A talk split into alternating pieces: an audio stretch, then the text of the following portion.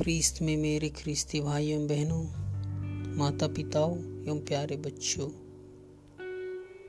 आज हम अठवारे के दूसरे दिन में हैं।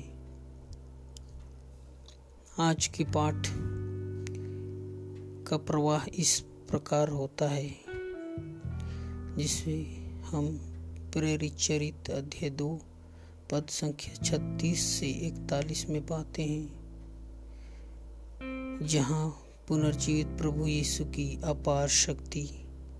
संत पेतरुस को उनके गुरु प्रभु यीशु के पुनरुत्थान की प्रेरणा एवं निडरता का साक्ष्य देने का मौका मिलता है। जो यहूदी जनता को इस प्रकार सुनाता है और यह घोषणा करता है कि जिन्हें आप लोगों ने क्रूस पर चढ़ाया था। ईश्वर ने उन्हें ईसा को प्रभु भी बना दिया और मसीह भी।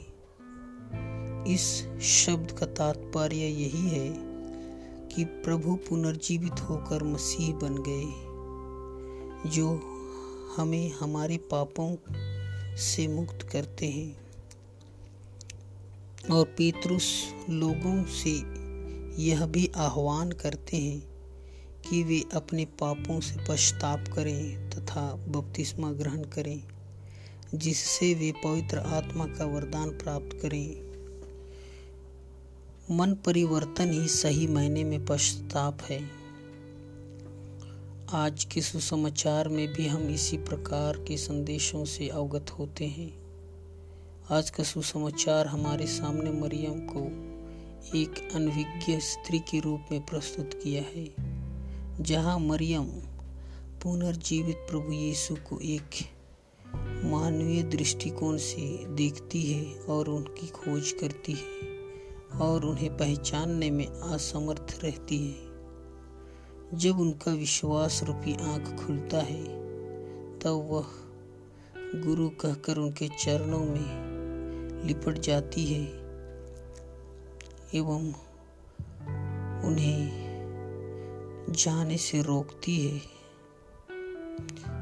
जब हम भी अपने अवगुणों को त्याग कर सचमुच में हृदय से पछताते हुए प्रभु की खोज करते हैं तो हमें भी ऐसे ही प्रतिक्रियाओं से गुजरना पड़ता है।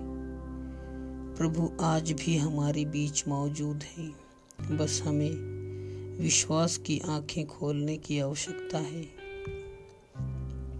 क्योंकि ईश्वर ने हमें प्रतिज्ञा किया है कि वह अपने पुत्र को सदा के लिए हमें देगा और वह हमारे बीच मौजूद रहेगा।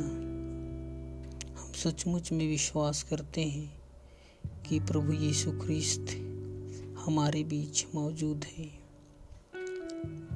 प्रभु यीशु हमसे बेहद प्यार करते हैं और उसी प्यार के लिए हमारे प्रति क्रूस पर अपनी आहुति दी। अपना जीवन ने उछावर किया तथा अपने प्यार को प्रकट किया। तो आइए, हम उसी प्यार में बने रहें और प्रभु यीशु को पहचानने से ना चूकें। आमीन।